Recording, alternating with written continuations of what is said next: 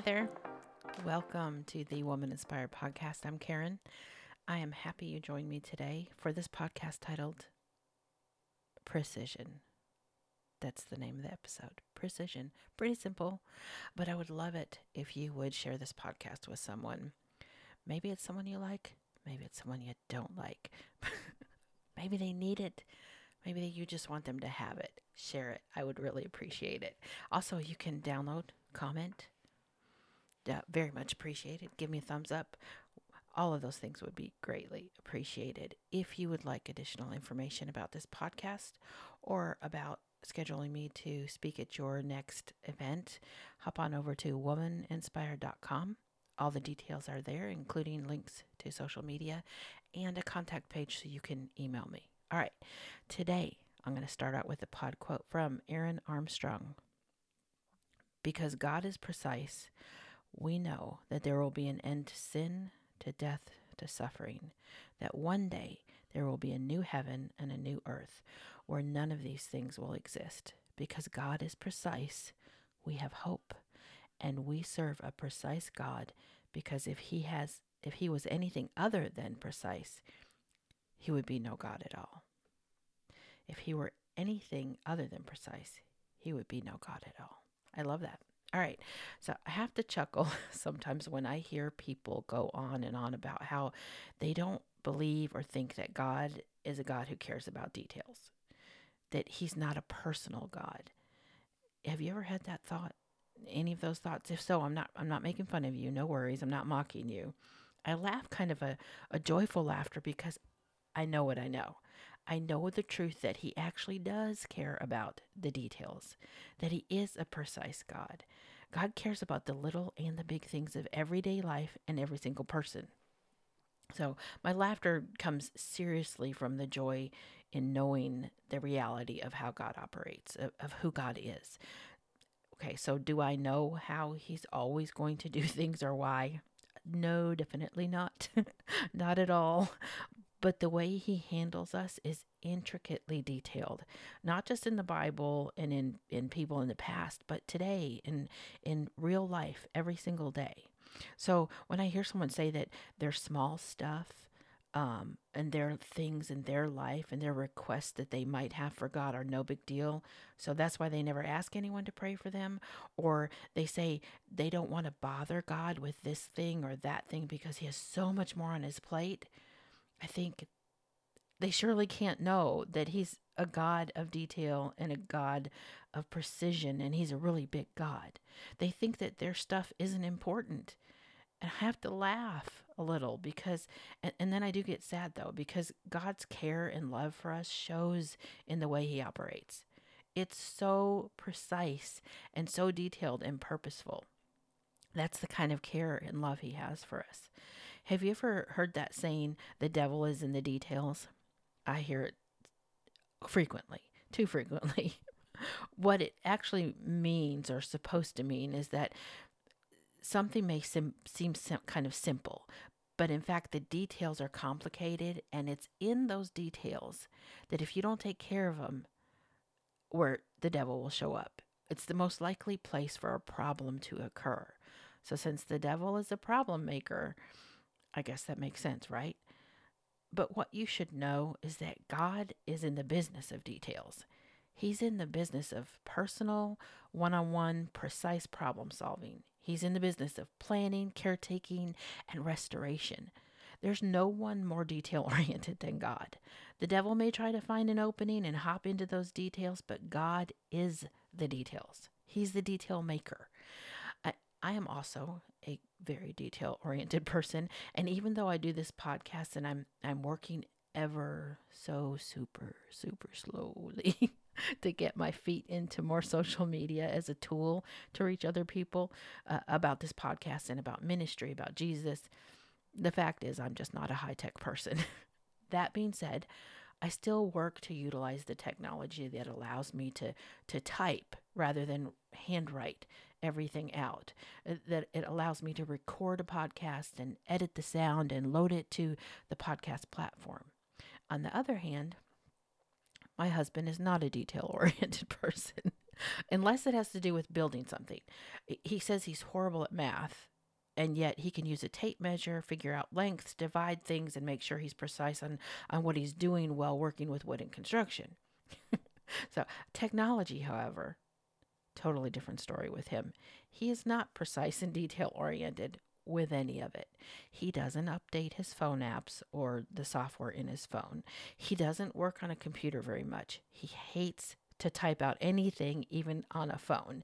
And recently, when he was doing some paperwork, he wanted to literally get some scissors and cut and tape something together on a paper and then make a copy of it instead of changing around in Word what he needed to change around and create a text box. I'm not making fun of him. I just think it's funny. I I showed him how to do it a different way so it would look better and be easier and he managed. Maybe it wasn't easier for him, but it was in in the long run easier than cutting things together and taping them and it looked much better. He'd be happy if he never had to use a computer again, I have to say. And there are days I feel the same way. I, I confess for sure. So I get it. But the other day, I had to go pick up our taxes from the accountant. I went in and I thank God for their precision and detail oriented uh, attitude and, and precision and things, right? Uh, they're doing my taxes after all. Um, so I signed up um, on this um, little thing where I could just go in and when they were done with the taxes, I could sign off on the paperwork. And so I did that.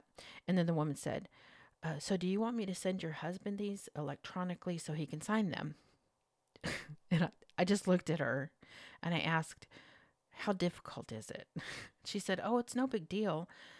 I said, Okay, but but what does the exact process look like? What do you send him and how does he have to respond? Break it down for me, please. And she said, Oh, it's super simple. He'll get a text and he replies to the text, agreeing to receive the papers electronically. Then, once he agrees, he'll get another text with a code in it. Then he goes back to the first text, clicks on the link, enters the code and his email address. Then he'll be sent an email with a link in it. He clicks the link, enters the code again, and then it comes with a, a link in there that goes to the paperwork. He clicks the paperwork, signs it, and he'll have to do that with his phone so he can use his finger to sign it. And then he pushes enter. That's it. It's all done. Super simple. Will that be okay? And I just looked at her and I said, Let me answer that by telling you that just last week, my husband and I went to the office supply store so he could buy whiteout. And the whole office busted out laughing. And she said, um, We're open till 7 p.m. every day this week. so, so my husband went in and signed the paperwork. You know, this is the man who almost never checks his voice to text messages before he sends them. I never know what he's going to say via text. Sometimes it makes sense. Sometimes I have to send a message all in caps that says, What the heck did that mean? now, w- while my husband is not super precise in some things, especially if it's anything dealing with technology, he is in other ways like I said before, building things with his own two hands, um, in caring for his kids, his family, or animals, things that he's really into that he loves. He's very precise. He takes great care in it. You all know the Bible says we were made in God's image, right? If we just take that one small truth, that one biblical principle to heart, why would we ever think then that the Father who created us, who cares so much for us, would actually care so little for us that he wouldn't be a hands on God, that he wouldn't be a hands on father, that he would not be here for his children like most human fathers want to be for theirs. Okay, so no, not every dad around makes the grade a lot fail, but that's not because of God. They were still made in His image, and every one of us has the potential to be more and more like the Lord as we grow. So that's not on God; that's on them. But but just that one principle that we're made in His image, it should propel us to see that our prayers and our concerns, our feelings, and our conditions do matter to Him. And yet, so often, it's really sad. I hear people say that they think they're too small and He's too big that we're so minuscule in our existence that our existence surely can't mean much to a father who has so much to see and so much to take care of. I mean, just look at the world around us. There's a lot going on, right? I mean, there really is. But here's the thing I said at the beginning of this podcast that God is a God of precision, He's a God who cares about details. Precision, okay, hang with me. Precision is defined as the quality or state of exactness, of detail and accuracy. I know that God is God of precision and detail. And I know this how? Well, partly from the Bible and partly from life experience. So, take for instance Noah. Have you ever read the actual scriptures from the Bible concerning Noah? Genesis 6 11 through 22 says, Now the earth was corrupt in God's sight and was full of violence. God saw how corrupt the earth had become, for all the people on earth had corrupted their ways. So God said to Noah, I'm going to put an end to all the people, for the earth is filled with violence because of them. I'm surely going to destroy both them and the earth. Okay, so now take note here in verses 14 through 22 and tell me if God is not a God of precision and detail. So make yourself an ark of cypress wood. Make rooms in it and coat it with pitch inside and out. This is how you are to build it. The ark is to be 300 cubits long, 50 cubits wide, and 30 cubits high. Make a roof for it, leaving below the roof an opening one cubit high all around. Put a door in the side of the ark, and make lower, middle, and upper decks. I'm going to bring floodwaters on the earth to destroy all life under the heavens, every creature that has the breath of life in it. Everything on earth will perish, but I will establish my covenant with you, and you will enter the ark you and your sons and your wife and your sons' wives with you. You are to bring into the ark two of every living creatures, male and female, to keep them alive with you. Two of every kind of bird, of every kind of animal, of every kind of creature that moves along the ground will come to you to be kept alive. You are to take every kind of food that is to be eaten and store it away as food for you and for them. Noah did everything just as God commanded him. You can't get more precise than the number of cubics, cubits and the amount of food and exactly what you're supposed to do to make this ark. These are exact measurements in details. Okay, now look at Exodus, where the Lord tells Moses this. The Lord said, Moses, tell the Israelites to bring me an offering. You are to receive the offering for me for from everyone whose heart prompts them to give. These are the offerings you are to receive from them gold, silver, and bronze, blue, purple, and scarlet yarn, and fine linen, goat hair, ram skins dyed red, and another type of durable leather, acai, wood, olive oil for the light, spices for the anointing oil and for the fragrant incense, and onyx stones and other gems to be mounted on the on the ephod and breast, breastplate piece. Excuse me, and the breastpiece. And further on, he tells Moses, have them make an ark two and a half cubits long, a cubit and a half wide, and a cubit and a half high. Overlay it with pure gold both inside and out, and make a gold molding around it. Cast four gold rings for it, and fasten them to its four feet, with two rings on one side and two rings on the other. Then make poles of wood, and overlay them with gold. Insert the poles into the rings on the sides of the ark to carry it. The poles are to remain in the rings of this ark, they are not to be removed. Then put in the ark the tablets of the covenant law which I will give you. And of course, as far as precision, detail, and accuracy, let us not forget that he then gave the Ten Commandments to Moses for a purpose and a reason. It was precise. It wasn't five or three or nine, but ten commandments. Now, which one would you leave out? He left nothing out that he didn't want left out. God wanted us to know. Now, think about this from Genesis. The Lord was gracious to Sarah, as he had said, and the Lord did for Sarah what he had promised. Sarah became pregnant and bore a son to Abraham in his old age, at the very time God had promised him. Abraham gave the name Isaac to the son Sarah bore him. When his son Isaac was eight days old, Abraham circumcised him as God commanded him. Abraham was a hundred years old when his son Isaac was born to him. Are you seeing what I see? Do you see how God is a hands on, personal God who is precise in what he says and does? Now, think for a moment what that means for you and I as individuals and as part of the body of Christ. If ever you doubt, think of all the accounts we read in the Bible that God took the time to show up for an individual. Think of all these accounts. He he took time to send them a message, to speak to them face to face or through other means, to give them a word or send them an angel. An angel and the Lord himself appeared to Abraham. An angel of the Lord appeared to Moses, and God spoke directly to Moses through a burning bush. Angels also met Saul on the road. Uh, well, he was a, an executioner. He was executing uh, Christians. He had, had a major encounter with an angel, changing his life, and changed his name to Paul. And he wrote much of the New Testament. Lot saw two angels himself at the city gates. Joseph was approached by an angel of God to let him know that he shouldn't be afraid to wed Mary, who was pregnant with Jesus. God didn't just send angels to to women or to men either. He didn't just send angels to men.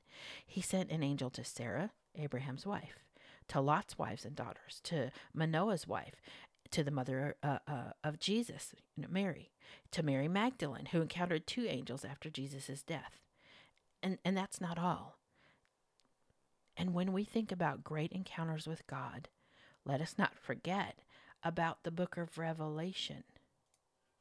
You think I couldn't say that word, revelation? I can say it. I may say it slowly today, but revelation. Let's think about the book of Revelation.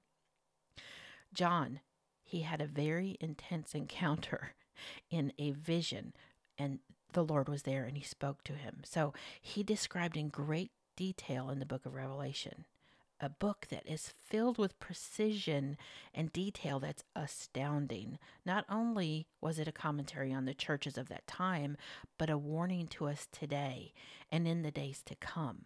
A very detailed warning to us. The precision of God is never more apparent, in my opinion, than when something is prophesied and it comes true. Not sure about Revelation? Maybe you're afraid to read it. Some people are because they've heard scary things about it. Well, let me tell you that it's a beautiful book to read. It's the only book in the Bible that says you will be blessed for reading it. And if you're wondering how accurate it is, I encourage you to study it.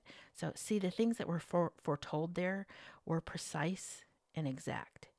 Many have already happened, and there's much that has yet to happen that has been foretold. And let me tell you what, the precision in it is astounding. So I say all this to share with you again that God is a God of exactness, of precision, and purpose in what He does. Maybe there are times you don't feel it. You don't feel like you see Him showing up. That, that maybe you feel as if He's abandoned you or you don't see Him in your life. But I encourage you to hold on. Hold on to faith and realize that God's character and His pattern of behavior, the way He deals with His children, it's real. It's all still there, and He's still here for us. You know, in my own life, I look back or I think back on different events and occasions, and I can't help but be overwhelmed at how He has shown up for me, how He's protected me and guided me, even when I know I didn't deserve it, and at times when I didn't even know I needed Him to show up for me. I remember, um, though this is a small example, it's a very real one that sticks with me. One time I was driving to an event and I was running late. I was only about 10 minutes late, but it was driving me crazy that I would show up late. So I was speeding a little. and I don't actually speed often. To me, 5 to 10 miles no, miles per hour over is speeding. And I know to some that's just normal driving, but I was doing about 10 miles per hour over the speed limit. And I kept hearing slow down in my head.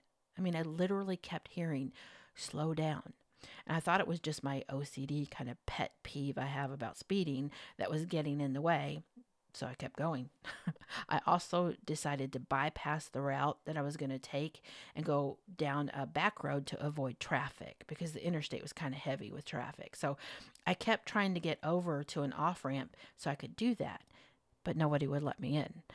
I tried for almost a mile before the ramp was there, and no one would let me get over. I mean, you know, I honked my horn nicely, I waved, I turned on my turn signal, nothing. So traffic was slow, and there was a logging truck in the right lane. I was in the left lane. I kept trying to get over behind the logging truck so I could get off at that next off ramp and take the back road. No one would let me. And I started to get really grumpy about it. And just then, the person next to me slowed down and he waved me over. So when he did, my car suddenly slowed down. Literally, I put my foot on the gas to speed up and move over, but it wouldn't speed up. And weirdly enough, I was listening to the radio and this oldie but goodie song came on and it starts with the lyrics Slow down, you move too fast. Yeah, that's a Paul Simon song called The 59th Street Bridge. Just as that song came on is when my car slowed down. The car behind me honked, and the one beside me, he honked and then sped up. I guess he was aggravated that I didn't move over uh, when he was being so nice and kind about it. But literally, within 20 seconds, the ramp was there to the right and I was I was missing it. I couldn't get off that ramp. But the logging truck and the car behind it that had waved me on, uh, they got off the ramp. And in a split second, they weren't even 2 feet off of the the ramp when I looked over and the logging truck lost its load off the back of the truck. Huge logs, like the size of trees, came flying off the back of it. The car that had waved me on was able to slam on his brakes and swerve. He barely missed getting hit with all those logs. Had I been in front of him as close as I would have had to get in order to move over and get off the ramp too, my car would have been slammed and hit with all these huge lo- logs. I mean, a full load of logs. I probably would have died. You see, whether we want to recognize times like this or not, God shows up for us day to day in big and small ways.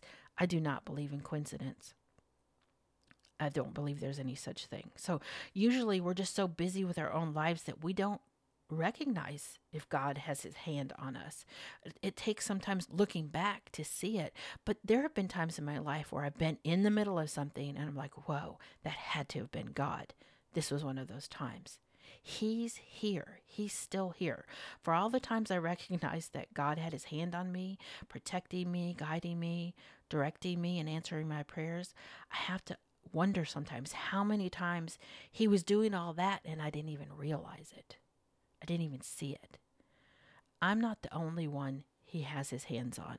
I'm not the only one who benefits from God's precision and his attention to detail and his accurate care. We all benefit from God's loving kindness. Even though sometimes life gets so out of our own control and feels helpless or hopeless to us, and we can't see Him, He's still there. You haven't been lost in the shuffle of, of worldly war games and political chaos or hurt and pain that's going on across the globe. God isn't so caught up in all of that that He can't see you. He does.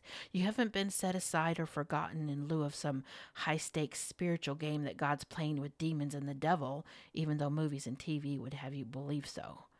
No, you are His. You are His priority. You and you and all of you and even me, we're all His priority. In 1 Peter 5 7, it says, to cast all your anxieties on God because He cares for you. It doesn't say, hey, you, I care about them, but not you. Cast your cares and worries on God, but only during certain times because He doesn't have time for all that. No, it doesn't say that. And Philippians 4 6 through 7, one of my favorite Bible passages, reminds us do not be anxious about anything, but in everything, by prayer and supplication, with thanksgiving, let your requests be made known to God, and the peace of God, which surpasses all understanding, will guard your hearts and, our, and your minds in Christ Jesus. So I encourage you to remember that God has been, oh, so amazingly precise in what He has shared with us through His Word. It is God breathed, it is living, it is true. And so hold on to it, read it, remember it. And if you can't remember it and your memory is squat like mine is sometimes, write it down. Keep it handy because it's it's truth that you need to know and it's truth that you need to remember to help remember who you are. You are his. And you need to remember that we are a priority to God, that He is caring for us and He's here for us. You're not a burden. Your concerns, your fears, your everyday life is important to our Lord, and He wants to hear from you the good, the bad, the angry, the fearful, the joyful, the thankful. He's ready to hear it from you.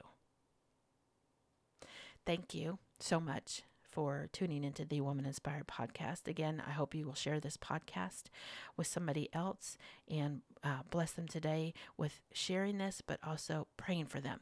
Pray for each other. And uh, I will be praying for all of those who tune in and listen. I appreciate you. Have a blessed day.